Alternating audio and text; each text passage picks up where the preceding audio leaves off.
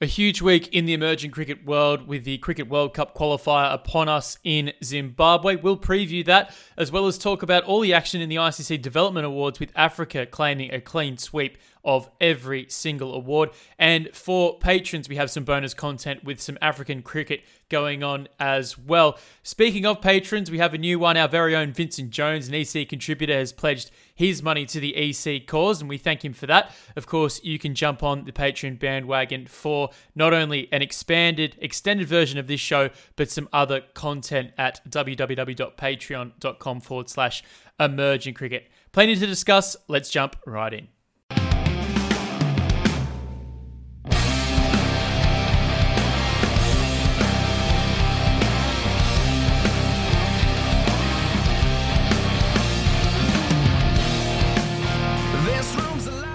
Hello, in again to the Emerging Cricket Podcast live and on Sport FM in Perth.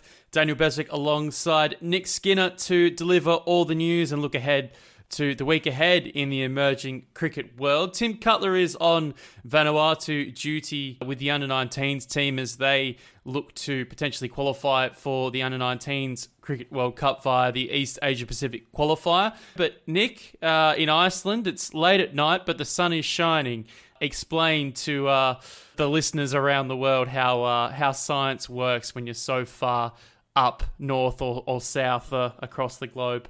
Uh, well, this is reaching back to some uh, some year nine geography, but uh, yeah, basically, the further north or south you go, the longer the days in summer and the shorter the days in winter. And up here, it's summer, and I'm staring out the window, still basically bright daylight, uh, 11 o'clock at night, which is, um, yeah, takes some getting used to. But uh, yeah, it's, it's, I mean, some of, you know, life's coming alive in, in Reykjavik. Uh, people hanging out in the sun. It's had a heat wave. It's been about sort of 18, 20 degrees. Uh, that's that's uh, considered a heat wave here.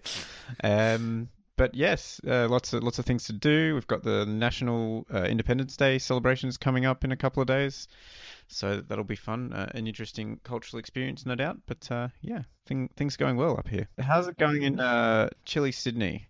Probably about the same temperature as here. yeah, we're we're probably getting to those temperatures, but it feels really cold. Uh, just I want to quickly ask. This might be a stupid question, Nick, but when people talk about planning for the evening there in inverted commas. Do, do you still say night i'll see you tonight and it's still broad daylight? How does that work? Well yeah kveld, uh, like afternoon. Yeah i mean there's some kind of conjecture as to when you know the greeting changes from good day to good evening but uh, yeah i mean you just, you just talk about the evening uh, the afternoon yeah Yeah, I've never, yeah, to be honest, I've never lived somewhere where this is so prevalent. I suppose in the UK it can get pretty bright in the in the summer too. Probably not quite Reykjavik bright heading into uh, the night.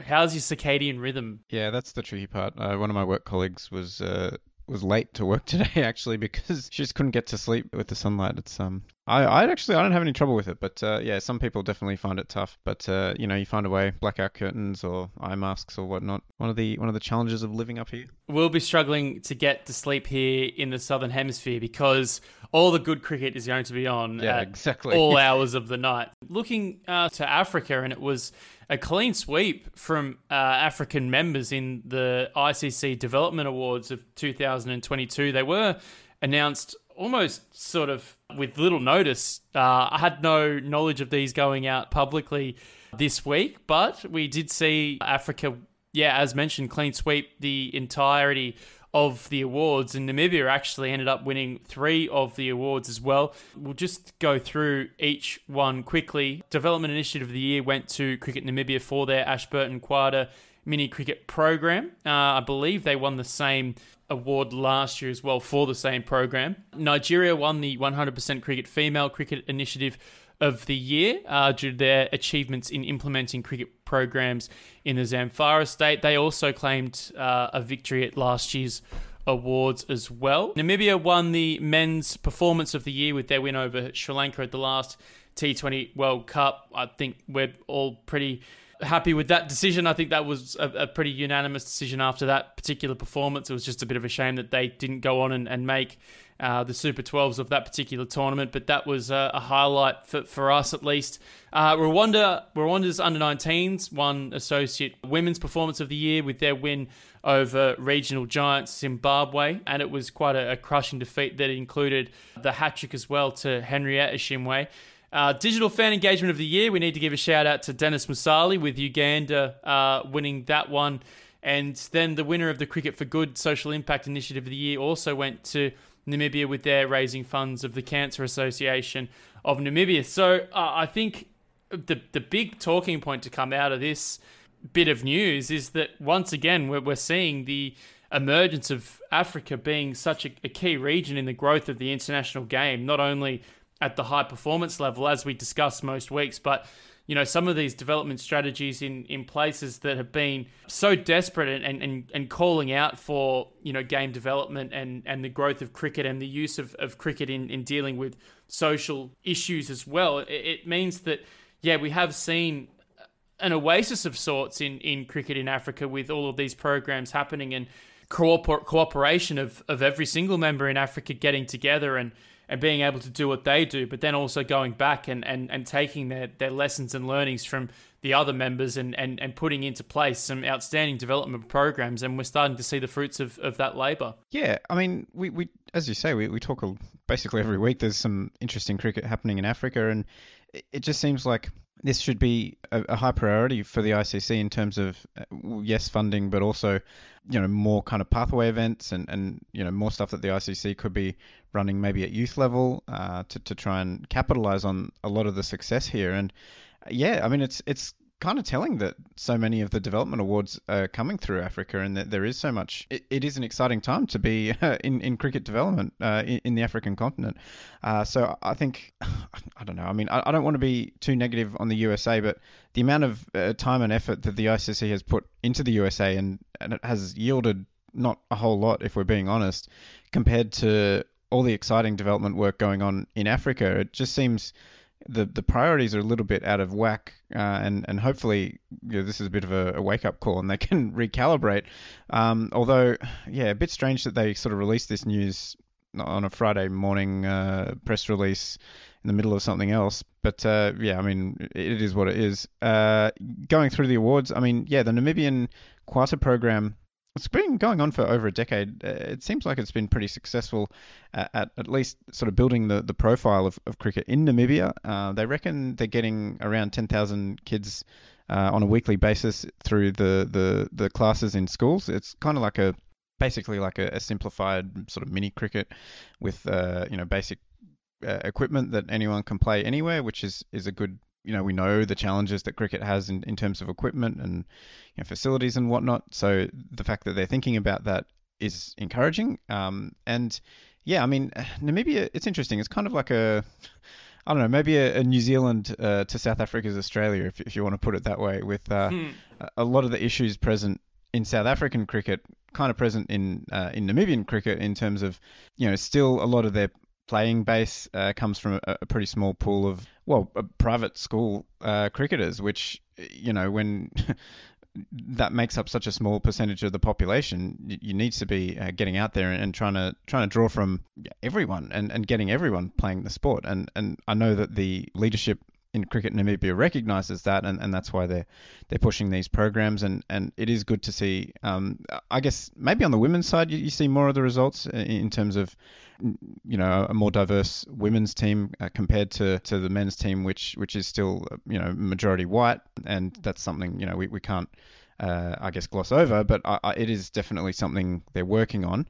But yeah, it's it's it seems like they're they're trying to trying to push the game out beyond uh, its kind of traditional uh, boundaries, which is uh, which is very encouraging. And and you know, hopefully in the sort of the next few years, uh, we'll, we'll, see more of these, uh, you know, the, the, the, people who've come through this. Um, and Nigeria, I think, is the other one that's really impressive. Is uh, you know, especially uh, you know, pushing cricket uh, up north, uh, the northwest region, where you know they ha- they do have uh, a lot of troubles uh, in terms of sort of civil unrest and, and whatnot. Um, you know, getting just getting schoolgirls playing cricket is, is such a you know, it's such a basic thing on one level, but it's it's you know transformative in another way. Is, you know, getting these uh, these young women involved in sport and, and physical activity in, in Zamfara State. So, congratulations to Cricket Nigeria for that one and the, the 100% cricket female cricket initiative.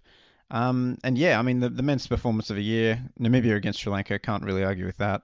um, that was just uh, such an exciting game. But uh, yeah, as you say, unfortunate they couldn't make it through to the Super 12s. Um, and yeah, I mean, the, the fact that Rwanda got the Associate Women's Performance of the Year, uh, beating the West Indies uh, and, and Zimbabwe in the under 19s T20 World Cup.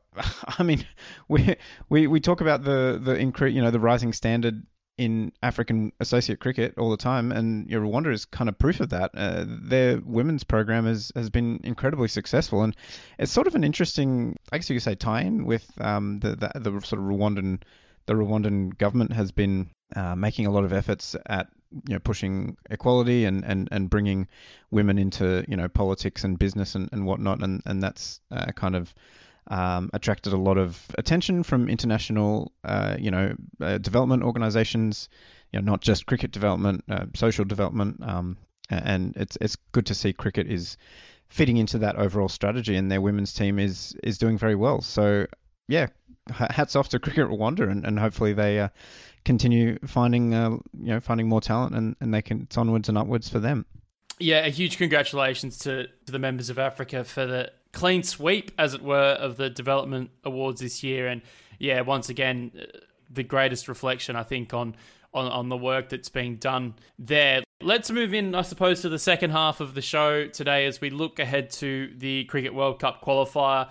Uh, a huge tournament, as we know, for, for so many reasons. It's it's almost our flagship tournament, as it were, on the on the men's side, given the, the significance, the uh, associate teams turning out, and, and, the significance of, of what it means with the final two places for the Cricket World Cup being decided uh, for India a little bit later on in the year. We'll probably have Cricket World Cup fixtures out after we do publish this show as recording. I have a feeling that the, the fixtures will go out. But looking to the qualifier itself, we've had both days of warm up matches, official warm up matches done. There's been a little bit to take out of it. It's been a little bit tricky with Sport Radar not live scoring these and only selective sort of streams and, and other bits and pieces of, of video content out there to look at. So it has been hard to gauge, but a couple of things we have seen. There's been some high scoring games at a couple of the grounds here, which you would think would be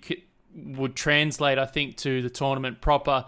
Talking to a few people in Zimbabwe, it seems uh, like the toss is going to be important, especially with morning fixtures. If you can get out there and make the most of a couple of juicy tracks in the in the morning with the ball, and then chase in the afternoon. Looking at sort of all the games in their entirety of, of these warm ups, it's it's hard to properly gauge. But I think there's been a couple of warning signs for the likes of Scotland and maybe the USA uh, with a couple of sort of heavy defeats there. Scotland, I think, losing both their matches in the build up um, and a couple of question marks there, particularly on the batting side. Uh, they did play two strong opponents in this competition, though, so you kind of have to take it with a grain of salt. UAE, good enough to beat Nepal in one of the earlier warm ups as well. Zimbabwe look like they're going to be a tough proposition at home. And overall, I think Sri Lanka have sort of proven that they are roaring favourites. So I think, you know, when it probably all comes down to it, I think our pre tournament ideas of where teams are at haven't changed too much. Although, yeah, I'm looking like uh, I'm looking at a team like a Scotland who just seems to be missing not only the county guys that, that are, haven't been able to, to travel here, but also the likes of Calum MacLeod and Kyle Coetzer who have retired in the last 12 to 18 months and they just haven't been able to fill the gap in, in terms of runs, and, and that's going to be so important come the, the tournament proper, Nick. I think the first sort of protocol here is that there are some uh, alarm bells uh, of Scotland ahead of the campaign. Yeah, and it will be interesting to see how Scotland rebuild. I guess this is kind of the, the end of the cycle. Uh, you know, their success in Cricket World Cup League 2, topping the table there and, and coming through very comfortably into the tournament here as you say, I mean, yeah, Calum MacLeod, Kyle are two very important players for them over the last few years. Well, I mean, over over the last 15, almost 20 years for, for in Kyle Coetzer's case. You know, replacing two batters of that quality is going to be tough you know, you think back to 2018, and, and Calum MacLeod was so important there. Uh, hit 157, I think, uh, against Afghanistan in, in their first match, and swept Rashid Khan into oblivion. And and you know, who do they have? I mean, Brandon McMullen is a, a quality batter, uh, but you know, looking down the list, it is just a little threadbare and you, you just think could Kyle and and uh, and Calum MacLeod have just just held on until the you know potential World Cup, but uh, alas, not to be. So it's it's kind of thrown their preparation or you know their team stability in, into a bit of disarray with with uh, you know two very big names missing, and of course uh, a number of county players, uh, you know Jones and Co, uh, not being there either. Uh, makes you sort of wonder what's going on. I mean, yeah, we, we hear about the um, you know the report into the, the accusations of racism and, and various things. Uh, seems like there's a bit of instability at the administrative level, which probably is translating to a not particularly positive dressing room atmosphere. We could maybe say, so, yeah. So that's that's kind of unfortunate that Scotland were so good for so long over over the, the course of the uh, you know World Cup League Two tournament, and, and now we're getting to the pointy end with the, the qualifying and, World Cup participation on the line, and it, it's just kind of the wheels maybe are falling off, and, and that is that is sad. Uh, but you know, hopefully they can turn around. Um, yeah, as you say, two strong opponents, West Indies um, and, and Zimbabwe, who they're two of the teams that you think are definitely in with a very good chance of making it through out of the qualifier. Zimbabwe, I mean, just looking at Zimbabwe, they had that series against the Pakistan uh, development team, the Shaheens, uh, where they scored tons and tons of runs.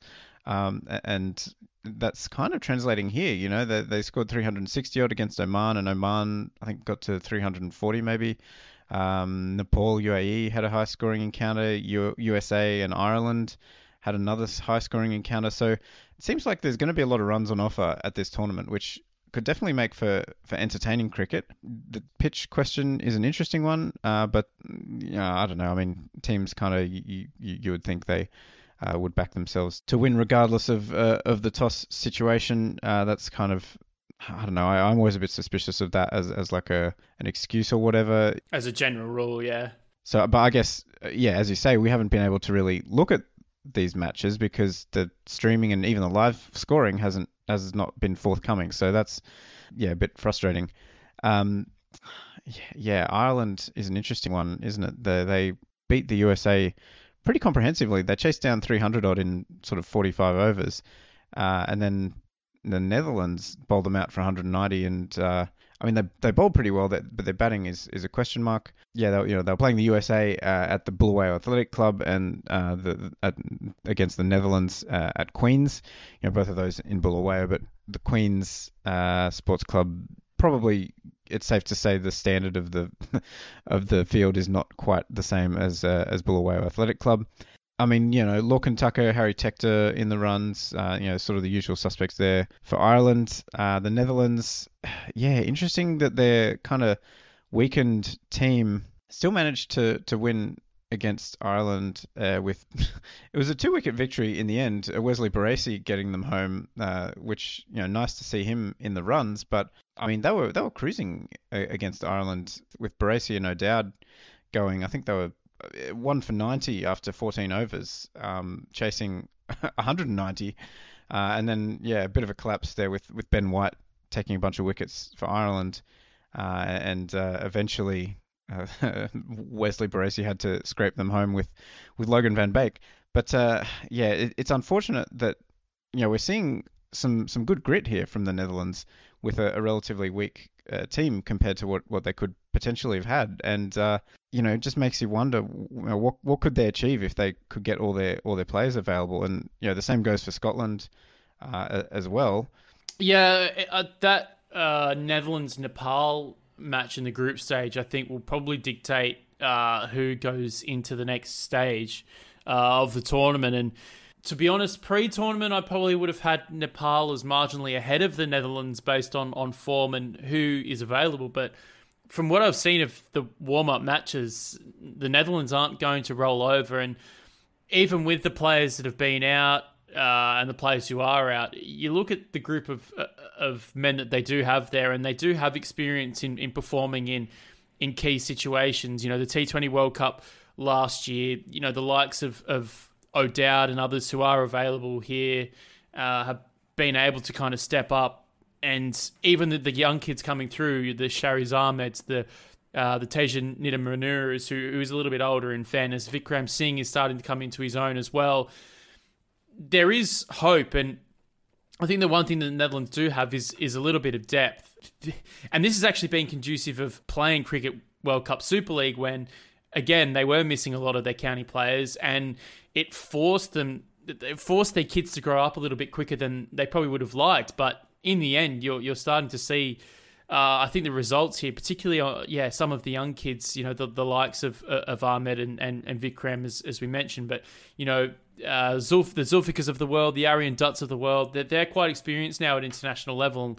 And yes, okay, on paper, they might be missing a few guys, but at least they've got a group that that does have international experience and yeah moving it i guess back to someone like scotland because they've been a little bit more ad hoc and the likes of say a jack jarvis and and a christopher mcbride coming in they've played a little bit of international cricket but probably not quite enough in comparison to, to some of those Dutch examples that we gave. We're excited to, to see Brandon McMullen probably play a bigger role here for Scotland as well. There's a lot of good chat about him. Uh, Tom Mackintosh coming up from the under 19s. Uh, moving to kind of Ireland, um, I've got to say that, you know, if you're an, a young Irish top order batter, I don't know what you're thinking right now, considering it looks like Andy McBrine is going to open the batting uh, for the Ireland team. And, and, yes, his batting has improved. Uh, and, you know, he's very much an all rounder. He's made runs in Test cricket as well. Uh, but they're throwing him up at the top of the order almost as a, a pinch blocker. I think Jarrod Kimber's called him um, a couple of times. Definitely worth checking out the the Kimber videos on Andy McBrine. Uh, just as a little aside there. Yeah, hundred percent. And then you, you know you look at, at George Dockrell, who's improved his, his batting as well. Harry Tector, there's a lot of uh, I want to say there's a lot of pressure on Harry Tector's shoulders as someone who is making quite a bulk of the runs, and he's the ICC Player of the Month uh, for May as well in great form, but it, looks as if you know their campaign, at least with the bat, hinges on on him. Simi Singh was a, a, weird omission. We know that he was carrying a little bit of a niggle, but he doesn't really seem to be in Ireland's plans. The bowling group that they've got, to be honest, I think in in Zimbabwean conditions, I think they don't. I don't think they exactly send shockwaves through their opposition. So it's going to be tough even as a full member. And then you throw in Zimbabwe at home, who have been really good, not only in the development tour against Pakistan Shaheens, but also in Super League. As we mentioned, they jagged a win against Australia earlier in the campaign. They've got a pretty solid group from 1 to 11 and then from 1 to 15 with the squad that they do have. Sikandar Raza is probably, if he's not the best all rounder in, in the world in white ball cricket, he's certainly in the conversation and he's worth bringing up. Uh, Ryan Burl, Williams, Irvine, Wesley Madhevere is starting to come into his own. Uh, Clive Madande has has taken the gloves, and then the bowling attack is good. You know, and Ngarava, Blessing Muzarabani. There's just enough there, and then Wellington Masakadza as a left arm orthodox option. They, they they tick all the boxes. And at home, you have to say that you know, you, right now, hand on heart, I almost have them ahead of of what the West Indies currently are at this point because the West Indies come in with a new coach in Darren Sammy, and yes, they might buy into Darren Sammy as a coach because a lot of them either played with him or he's a pretty respected player and, and cricketing figure in West Indies circles, but there was a little bit of controversy as to how they came to that conclusion into hiring him as well. Uh, Hetmyer's a no-show. Uh, you need a couple of the guys who have played IPL cricket to, to stand up here for the West Indies. They they did show that they were good enough to beat UAE in that bilateral series, but the injection of, of those IPL guys coming back will certainly help them. Uh, Shai Hope, I think, needs to make runs because the way that they bat around Shai is that they want to attack, and they can only do that with the stability of, of Shai Hope in that situation, and he needs to have a good competition running the team.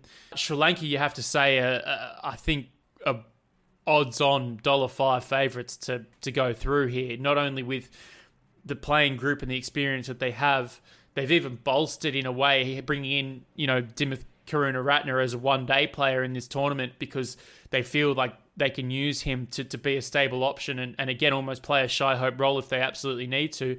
And then they've got the likes of Pathirana who comes in as as a revelation and you know Malinga 2.0 and I know that you know he wants to be his own man but his bowling action is essentially Lasith Malinga's um, evolved. So they're going to be a, a, ridiculously tough outfit to play against you know and then you've got you haven't even mentioned Theekshana and Hasaranga with their spin as well. So look it, it makes it really difficult for anyone I think to upset the apple cart outside of Sri Lanka West Indies Zimbabwe Ireland will face, I think, quite a tough opposition, and, and they really need to hit the ground running here.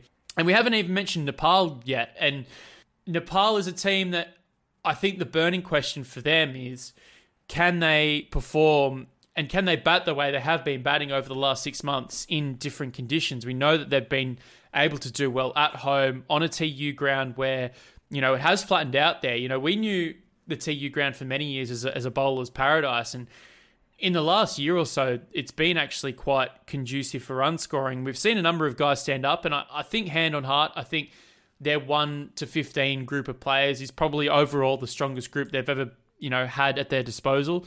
Monty Desai, I think, is is a key part of that as well. But they need to travel well with the bat. You know, they did struggle a little bit when they played the unofficial warm ups in South Africa, and then they did lose to UAE, not being able to defend a total, you know, in the 270s. So runs are going to be hard to come by. The middle, the, the engine room in the middle, you know, Paudel, Bhim Sharki, Kushal Malla, I think those three need to have a huge tournament and they need probably one of their openers to go on and make a score just about every game they play. Uh, Sandeep's travelled. Uh, we've heard that that case will probably move into uh, mid July. Uh, there's seemingly no resolution there, but you know, for Nepali cricket fans and, and for Nepal in terms of their prospects of trying to qualify, having him there is is certainly a boost. But they've got some options now, not only with, with spin in the form of Lalit Rajbanshi, who's come back from injury and other things, and he looks a form player as well. They've actually got a little bit of quick bowling talent now, um, or quick bowling depth, I should say. You know, they've always had Sompal Kami, Karan KC. Now you've got Gulshan Jha, who gives you a different option. Pratis GC is is a good prospect. And Kishore Mahato's there is, I think he's the 16th player, kind of as fast bowling backup. So, you know, looking at, at all these teams, there's there's cases for everyone. But yeah, you would think that with Sri Lanka all but certain picking up one of the spots, it, it just makes that that second spot so difficult to attain for everyone there. And, and it goes back to the fact that yes, it's a 10 team World Cup that we've got coming up in India. Four years time, we go back to 14 teams, and I think a lot of these teams shouldn't be too downhearted by the performance here because you know you go to a League Two structure next year with eight teams. Uh, you know that you're going to play a lot of cricket. You should be able to develop your talent, and ultimately, you know, with four extra teams at the next tournament, the the carrot's there. It's just a shame that you know you have to wait four years than than, than really giving it a good crack here in, in for India 2023. Yeah, it is a shame. Uh, I mean, we we don't need to get into the 10 team World Cup discussion uh, again. Uh, obviously, I think most people involved in uh, in the emerging world would agree that's a pretty bad decision uh, that was made a number of years ago. For whatever reason, they've uh, they've stuck to it. They haven't changed their mind.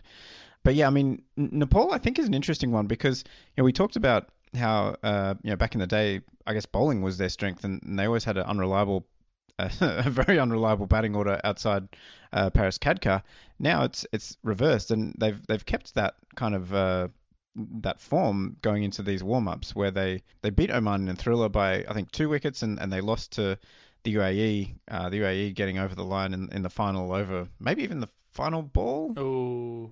Uh, no, I just fact checked myself. Uh, with one ball to spare and three wickets in hand. So, a couple of thrillers, uh, very typical Nepal style. But yeah, two two scores in the mid 270s. So their, their batting still looks strong. And yeah, Kushal Bhurtel at the top of the order, Asif Sheikh in the runs, and as you say, that middle order uh, is going to be very important for them. Uh, interesting as well that Karan KC and Sompal Kami were, were taking the wickets. So the, the seam options there are potentially uh, going to be decisive, even though, you know, we've talked about a couple of teams with good spin uh, depth, you know, in, including Nepal, but also, yeah, Sri Lanka as well with, with a lot of spinners. Um, as we move to the back end of the tournament, with the, the will probably be quite tired. You know, they're going to get a lot of traffic over the course of, of the tournament. You know, teams with good spin depth, like say, like a Nepal, if they can make it through to the Super Six phase, that might sort of hold them in good stead and, and allow them to maybe make a late run uh, as we look ahead. But yeah, I mean, their, their batting actually does look solid at the moment. It, it's it's kind of more the, the bowling and whether they can defend these scores. Yeah, UAE uh, is another one, and as well Oman, uh, two Yeah. teams that uh, have been. You know, we've seen a lot of the UAE recently, Uh, even a lot of the UAE against Nepal. You know, that specific matchup. Good to see Rohan Mustafa actually back in the runs uh, for the UAE. That was a concern I had um, ahead of this tournament. But for Oman, I think the, the thing to mention is Aqib Ilyas uh, scored a ton against Zimbabwe, where they only lost by 20 odd runs, chasing a mammoth total. And he took four wickets against Nepal. So it, it seems like he's finally made his way back into the team after a number of injuries has kept him out for, well, almost two years now, really. And yeah, looks like he's going about his business pretty successfully. Zeeshan Maqsood in the runs as well. So yeah, I mean Oman is kind of you know they've they've been overlooked a little bit, uh, maybe even by us because we just you know they played all their League Two matches kind of all in a row and then just sort of sat there waiting for everyone else to Yeah. to finish their quota. But uh, you know they're definitely going to be dangerous. Although as as we've uh, talked about, they are on the older side, so whether their stamina holds up over the course of a, a, pretty long tournament is another interesting question. It, it does it does seem like there's three very clear favourites, or, or even two very clear favourites, with sort of the West Indies a little bit behind, uh, and then uh, everybody else. And yeah, as you allude to, it's it's kind of interesting in that, in a way, a lot of these teams might be sort of building towards the the next League Two cycle, or or um, you know whatever ends up happening with with League Two, uh, rather than necessarily, you know, if if we're being honest, competing for those those two World Cup slots. But you know, you never know what's going to happen here. Uh, I mean, even Sri Lanka in that game against the Netherlands, they only won by three wickets, so they they chased down the target of uh, 215 pretty quickly, but they got there with uh, seven wickets down. So, you know, if someone can upset Sri Lanka and then you know go into the group stage uh, with you know with the points in hand, you know that that's uh, kind of an under uh, maybe a slightly underappreciated element here is the um, the Super Sixes with the you know the points carried forward is that if if you get those points in the bank going into the Super Sixes, that could be decisive as well. So yeah, it's a it's a very exciting tournament and, and it's one that uh, we'll certainly be looking uh, looking at a lot.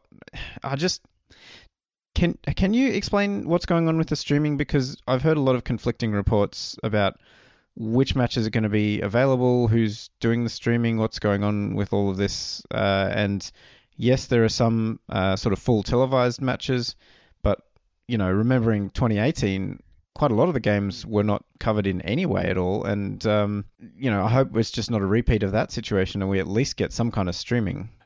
Okay, so uh, the first point here, and it's one that we we've brought up a couple of weeks ago, is that this tournament technically doesn't fall under the pathways agreement that a lot of the other, well, basically everything on the road to this tournament uh, was a part of. Although I, I have been told, uh, albeit not really with a great deal of confidence, is that yes, on top of the uh, broadcast matches which there are for the tournament, the rest of the matches are being streamed and for ICC TV. Now, the issue is is that the history of matches in Zimbabwe do not bode well in terms of streaming, and the internet there has a record of not being particularly great. So, look, it's the broadcast matches. I think are going to be basically seamless. It's just a case of those other matches that look. It's going to be interesting to see what what happens and what the public sort of backlash from that is going to be because there are going to be a lot of eyeballs on this tournament. It's it's one of the biggest tournaments, you know, kind of on the on the calendar, especially from a, an emerging cricket standpoint, right? But it looks as if yeah, it, it will be done by a different production company to the one that did a lot of the pathway events as well. So uh, look out to see if there's any sort of differences and uh, or similarities in, in the way that it's sort of played out. And yeah, the fingers are, are certainly crossed that it all sort of goes down largely without a hitch. And uh, what I just bring up, going back to sort of previewing the teams, and yeah, you mentioned UAE and, and Oman. They're two teams that we haven't really had the chance to talk about yet. Oman coming from their performance in League Two, but you have to say that they're probably with USA and UAE as as probably the bottom three teams on paper at this tournament. USA and UAE qualifying by virtue of the qualifier playoff. Uh, is going to be huge in this campaign for them. You know, he's probably one of the fittest in the team. You know, when he is fit, we know that he's had a couple of kind of freak injuries that have sort of been out of his control. He had that broken bone in his foot, and then he had a broken bone in his hand, I think, from the ACC Premier Cup trying to field a ball at the non-strikers end. So uh, for him to be up and running is is a huge boost for Oman. Um, but again, they're a bit of you know they're it's very Dad's Army like that team. You know, most of that team are on the wrong side of 30 and approaching 35 and, and, and even 40. I think there might only be two or three players under the age of 30 in the squad. Kashyap Prajapati uh, is one. I think he's 26 or 28, and I think one of the new kids that has come into the squad. I think Rafiullah might be in his 20s as well. But stamina and, yeah, how they get through this tournament, it remains to be seen. I remember when we were at Cricket World Cup League 2 in Namibia in 2019, and Zeeshan Maqsood made a great 100 in a player of the match performance against Namibia, I want to say, at Affies Park. And he was dead, and they had to back up and play the next day. And he just sat out that game. Um, I know they get a little bit more of a break in these matches here at the qualifier. But I, definitely think, you know, fitness is going to be an issue for, for that team. UAE, I've got questions on the fast bowling side. And again, you know, they're not exactly spring chickens either. Uh, Junaid Siddique and, and Zahoor Khan are, are toilers. They give everything. But unless they pick up wickets with the new ball, I can see it being a pretty rough outing for them. The beauty for, for them is that they've got enough spin options to get them through and, and almost bowl 50 overs off spin. Uh, Aayan Khan has been fantastic. Karthik Meiyappan, we know, is a proven performer at this stage already in his career. Rohan Mustafa's going to bowl a lot of overs. Well, just just on the seam options, Ali Naseer does provide uh, a, a, seam option there, and he's come through the under 19s program recently. Um, so they do have a little bit of talent coming through. He took four wickets um, against Nepal in that warm-up game. So you know, it's it's not just uh, Siddique and and Khan, but uh, yeah, as you say, I, I agree uh, their their seam options are a little thin, whereas their their spin is definitely the strength. Yeah, would, Aayan Khan was excellent in the ACC Premier Cup as well, even against the likes of Nepal. And I know they played a few sort of oppositions there that are definitely not at the, the same standard of the teams that are playing here at the qualifier. But you, you have to say that you know a lot of responsibility falls on the shoulders of Meiyappan and Aayan Khan uh, with the ball. On the batting side, yeah, as you mentioned, Rohan Mustafa's back in the runs. Vriitya Aravind, I think this is a, a great litmus test for him uh, in that when he cashes in, he makes great runs and makes bulk runs.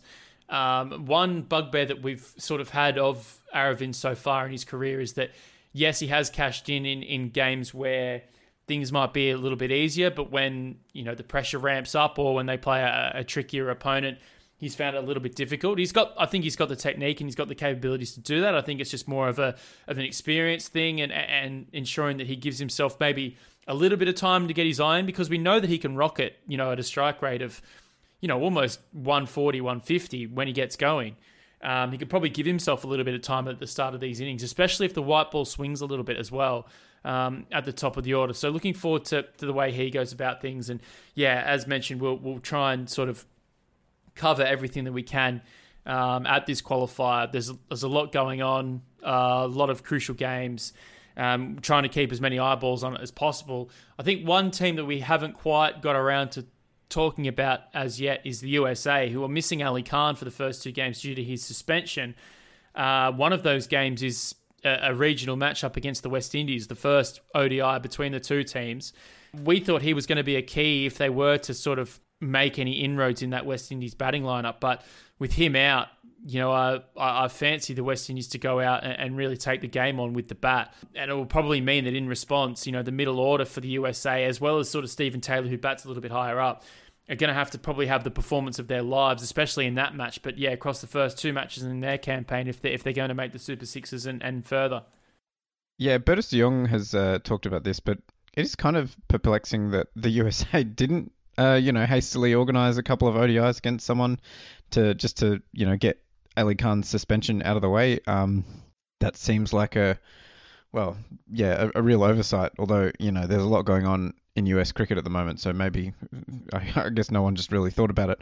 Um, yeah, as you say, I think that, that middle order definitely is going to be crucial. Aaron Jones providing the stability, wicketkeeper bat uh, Monank Patel, captain as well, actually. Um, and yeah, Saiteja Mukkamalla has, has come through into the into the team uh, from their from their youth program as well. So uh, he's an exciting talent. Uh, he got some runs uh, against Ireland, um, and and he provides a bit of impetus sort of down in that middle lower order.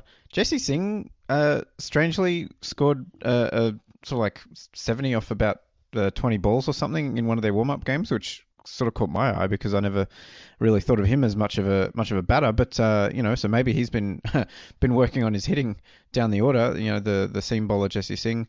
Yeah, Stephen Taylor, I think he's going to have to big one if they're going to get over the West Indies. Although, you know, thinking about it, they maybe wouldn't have expected to beat the West Indies anyway. So if they're missing Ali Khan for that one, it's sort of like you know, it's maybe not necessarily the worst time for him to have that suspension. But yeah, the the matchup against Nepal is going to be crucial, and uh, you know, without Ali Khan bowling, you know, 140k plus Yorkers, I don't really see where the where the real threat comes from with the USA. They've got a lot of bowlers who who kind of, you know, they as you say, uh, toilers, you know, uh, they'll they'll give it their all. Um, guys like Saurabh Netravalkar, he's, he's crafty. He he he bowls uh, very canny sort of left arm uh, seam, gets a bit of nibble, bit of bit of sort of bite off the pitch, uh, a lot of variations. You know, he's very very good with his line and length. Kind of jams up batters. He, he he's he's a clever bowler. I really enjoy watching him, but you know he's not going to run through a, a, batting lineup in the same way as Ali Khan is able to. Um, and then yeah, then you're into kind of the spin options with your um, you know, your Nisarg Patels and, and whatnot.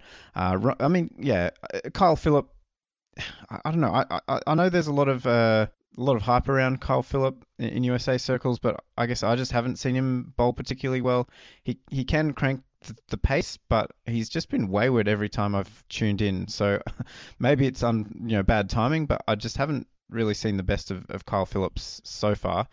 And it, you know he's he's got a pretty bad economy rate if we're being honest. So if if he can get it together, maybe he can sort of play the Ali Khan role in, in the early stages of the tournament. But yeah, I'm I'm sort of not really convinced uh, about their bowling. And uh, as as you said earlier, a lot of the um, a lot of the pressure is going to fall onto the middle and top order. Yeah, Simon Mukkamalla is, is a name that you brought up there. I'm a huge fan of, of his work. Nate Hayes and a lot of the work that he does as well. He's interviewed Sai, and we've seen a little bit of him play, and uh, he looks such a almost a complete package of a, of a player, and and seemingly has a, gr- a great head on his shoulders as well. So he's definitely one that you know. Okay, maybe it's a little bit early for, for him to make serious inroads at a tournament here, but maybe going on in, in future cycles, I think he'll step up and play a bigger role in in US batting in future cycles. And, and that's not me saying that he can't do it here at the qualifier as well. I think he can, but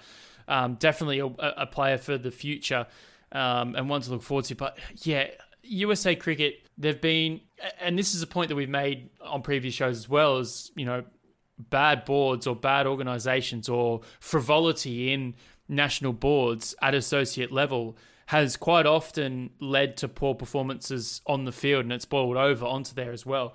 I think USA here missed a trick, as you said, maybe not putting together a bilateral series of an official nature to ensure that Ali Khan was eligible to play in this tournament, whether you want to call it gaming the system or not.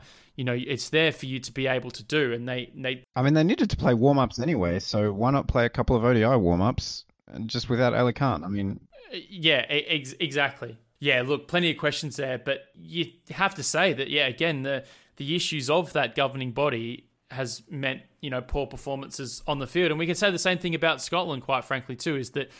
Um, for a large part there, they were actually able to do a lot of this in spite of everything that was going on at Cricket Scotland. But I think now we're starting to see the the consequences of, of everything going on there. You know, when CAN were not in a great spot, Nepal didn't play particularly well. Um, it's only really been the addition of Monty Desai and, and the seemingly more stable nature of that team that's made them a better team too. So, and then you look at it from Cricket West Indies' point of view. They're a team at, at full member level that have had you know a tumultuous time in in in their administration, and we've seen it there in terms of their on-field performance as well. Like it's not rocket science, and yeah, again, I, I think that it's the the disorg- you know the, the poor organization that that's led to this happening um, for the USA. And I think you know as we mentioned talking earlier about the development awards, you know if USA had had their ducks in a row and they actually put together what they were supposed to with the money that they've been receiving from you know the annual funding and from the ICC, then they should be a lot further along than where they are at the moment. Um, and unfortunately, they aren't, and it's purely down to to the actions of the boardroom and not the actions of the players on the field, quite frankly. And and that's where I think we, we get to this situation, and that's why we've got you know what we've got in the USA, that the situation that we have. You can even go a little bit further and look at the way UAE have been in the last year, where you know they had a load of problems from a coaching standpoint, organizational standpoint. We still don't quite frankly know what happened in, in terms of Ahmed Raza being stood down as captain and then giving it to CP Rizwan, who now isn't even in the international yeah. fray. Uh, for the UAE. They've got a brand new organisation. Now Ahmed Raza is assistant coach of the team, for goodness sake. You know, what happened there? And you saw UAE were a basket case in that situation too. And only now have they just kind of worked out how to win again. So look, I, I think it, it kind of tells you everything you need to know there. There are enough examples in the associate world and the West Indies to tell you that, yeah, look, when things aren't going well off the field, they don't go well on it. And we will probably see at this qualifier the teams who play better are the teams who are the most organised. And, you know, looking at Zimbabwe, Zimbabwe are probably the most organised they've been yeah. for as long as we know. They're not suspended by the ICC. That's a start. They actually have some semblance of a board and a decent team and they're playing at home in a competition they organise. And quite frankly, you know, if they, they make it to India in 2023, wouldn't be shocked. Yeah, well, I mean, you think back to 2018 and all the, I guess, instability you could call it, uh, that was going on with with the Zimbabwe team, and uh, definitely the administrative problems I think played into the fact they they didn't make it out of that qualifying tournament. Even though you know they played they played okay, they were cheered on by a, a raucous home crowd, and that certainly helped. But uh, you know, going down to the UAE in that must-win game. I, yeah, I, I just think uh, eventually, as you as you allude to, you know, the problems at an administrative level will tend to play out in, in terms of the, the, the players on the field, and just yeah, I mean, the UAE thing is kind of interesting because I guess they're sort of on the upswing, you could say, uh, from you know recovering from from some uh, off-field drama. Uh, I think Ahmed Ras is probably too classy to, to ever tattle about, you know, what happened there. But um, yeah, it's it's kind of a puzzling one because you know they they got rid of Dougie Brown, they brought in Robin Singh, wasn't going fantastically. They finally got rid of Robin Singh, and things have uh, gone better again. So yeah, I don't know, very uh, very strange, but you know, I guess we'll we'll probably never know uh, what happened there. But uh, yeah, I, I think it is interesting that the, the teams that are finding a bit of stability are the ones that are finding form. And I mean, even Sri Lanka, sort of 18 months ago, had a lot of uh, you know administrative drama going on. I mean, I know there's a lot of sort of broader issues in, in the country, but in terms of their cricket board, uh, they they seem to have uh, stabilised as well, and and you know that's that's carried through to their the back end of their Super League performance, where yes, they did end up at the qualifier, but they definitely looked a lot better uh, in the second half of their, their Super League campaign. Looking forward to it. It's going to be an intriguing tournament, the Cricket World Cup qualifier. It it always is, uh, and it's one of our favourites. It's it's the biggest one pretty much on our calendar. Uh, any given year, you know, outside of global tournaments where associates find their their names in the hat, uh, beginning on the 18th of June. Um, and as mentioned, yeah, two places up for grabs for the Cricket World Cup in India, uh, beginning in early October, as we are told. the fixtures haven't come through yet for that tournament as yet, but I think by well, the yeah, yeah, I mean that's another point, isn't it? We we we're what like barely three months away, three or four months away from the tournament starting, and we don't have a schedule. I mean, what? How is that possible for a World Cup? I have to go into bat for the ICC. They've had from what I've been told, they've had a draft schedule for ages. It's just been a case of the BCCI sorting their stuff out, and then the discussion between them and the PCB in terms of the fixture between India and Pakistan. Uh, There's a couple of cities that have had to be, you know, had to be changed around as well.